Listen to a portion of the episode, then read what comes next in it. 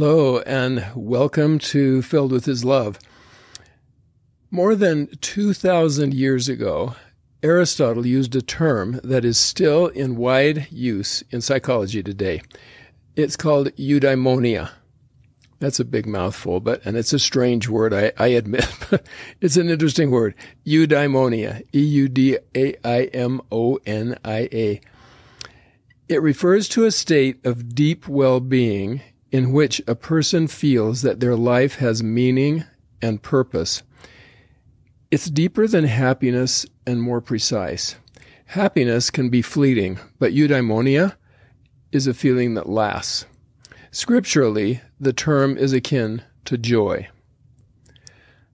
A new book has been released that I wish everyone would read. It summarizes a study conducted by Harvard researchers over the past 84 years. Yes, you hear me right.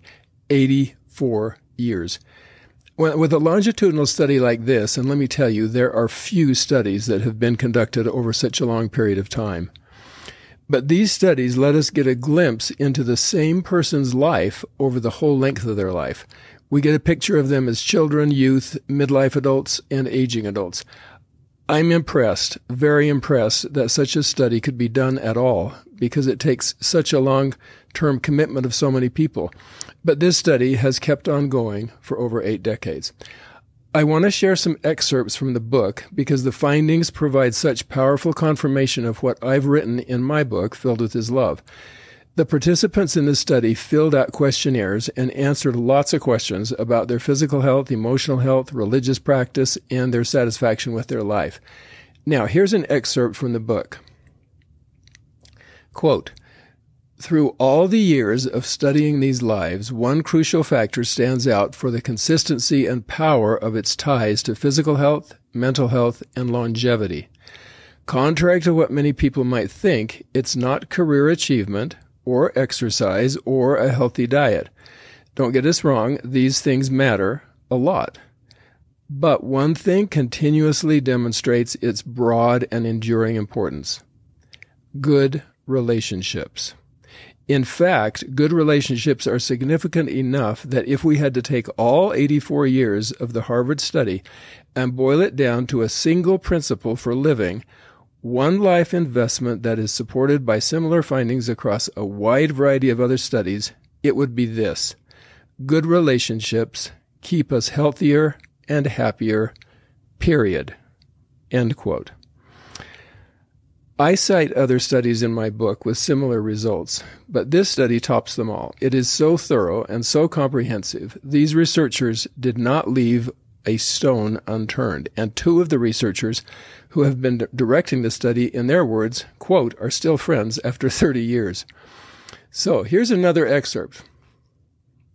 This study shows that people who are more connected to family to friends and to community are happier and physically healthier than people who are less well connected.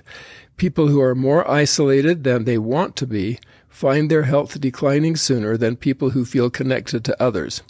Lonely people also live shorter lives. So interesting. Sadly, this sense of disconnection from others is growing across the world. About one in four Americans report feeling lonely, more than 60 million people. In China, loneliness among older adults has markedly increased in recent years, and Great Britain has appointed a minister of loneliness to address what has been become a major public health challenge. These are our neighbors, our children, ourselves. There are myriad social, economic, and technological reasons for this, but regardless of the causes, the data could not be clearer. The shadow of loneliness and social disconnection haunts our modern, quote, connected world. End quote. That's the excerpt. It's a powerful excerpt from this book. So one day while I was walking across campus at BYU, this excerpt reminded me of this experience. I saw a young man and I said, Hi. He was a freshman and I asked how he was enjoying his first year at the university. He said, Well, Sometimes I feel pretty lonely. He was saying this in the midst of thousands of students on the sidewalk as they went to their next class. When he said he felt lonely, I thought he might be from a small town and felt overwhelmed by the 35,000 students at BYU. You know how the saying goes, alone in the crowd. So, where are you from? I asked. I'm from Orange County in California, he responded. That actually kind of surprised me because Orange County has about the same population as the entire state of Utah. Has a lot of people. He, he did not grow up in a tiny town. Then he continued, The problem is, I knew people back home and I like I like don't know anybody here. So in the day, so that's end quote. So in the day of social media and everyone friending everyone, he did not have any real friends yet. He felt alone. The researchers who wrote the book, The Good Life, wanted to look back at the midlife years of those who were now 80 and see if they could predict who was going to grow into a happy, healthy octogenarian and who wasn't. Here's what they concluded. So, we gathered together everything we knew about them at age 50. This is a quote, and found that it wasn't their middle aged cholesterol levels that predicted how they were going to grow old. It was how satisfied they were in their relationships.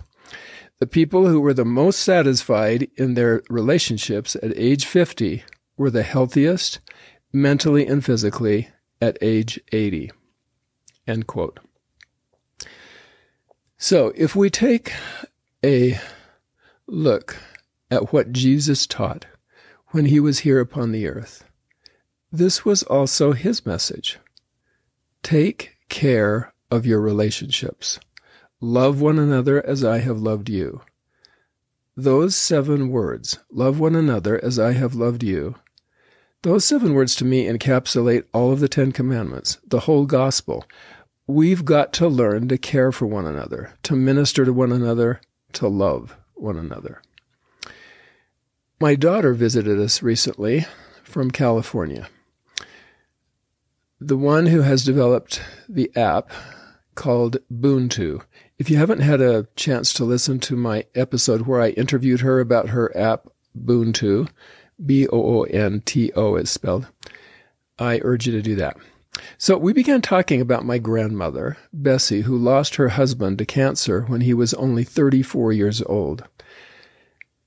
My grandmother was pregnant with her fifth child when her husband passed away and never remarried. For her children, losing a father at such an early age was one of those ACEs, or adverse childhood experiences, that we have another episode on. And I know of cases where the loss of a parent has had long term negative effects on the children. But my father and his siblings went through their entire lives with tremendous resilience and faithfulness. I asked my daughter, So what do you think was the difference? What did my grandma's children grow up? How did they grow up into adulthood and old age with such grace and spiritual and emotional health? How did they do this? She responded, Oh, that's easy actually for me. It's because she was surrounded with people who cared about her, people who loved her and took care of her. Her comment reminded me of a long list of names on an old weathered piece of paper I found in my mother's family history box. The list showed how much each member of the priesthood quorum in her ward at that time, at the time of her husband's death, had donated to help my grandmother after her husband Osmond had passed away. The list said things like $2.36, $1.40, $3, $5.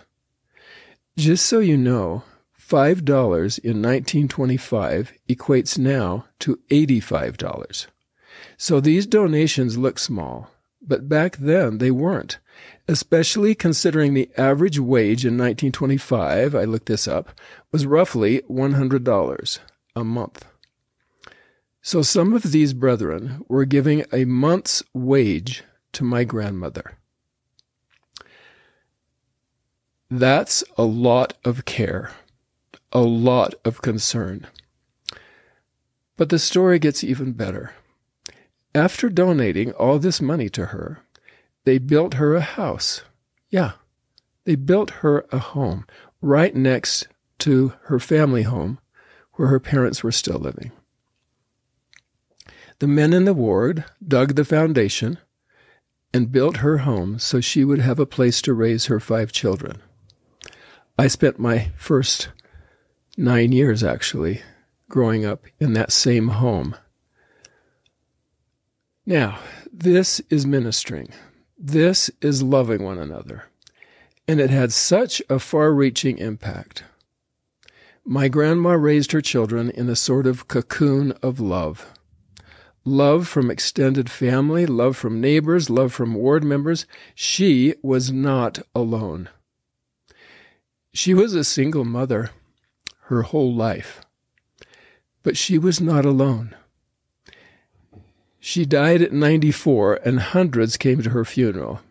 Sometimes people, when they die at that age, not very many people come because they don't really know them that well. But my grandmother had the stake center mostly filled. She not only raised great kids, she inspired others to be a little more loving, a little more devoted, a little more faithful. That is my hope for all of us, for me and for all of us, that we can be a little more loving, a little more devoted, a little more faithful. And I think that's why so many people came to honor her when she passed away. She inspired them. She somehow made it through life without a husband, raising wonderful children who also became very devoted, faithful followers of Christ. So, I hope this has been helpful to you, and I urge you, if you want to read another book, this is a, a good read. And we'll see you next time.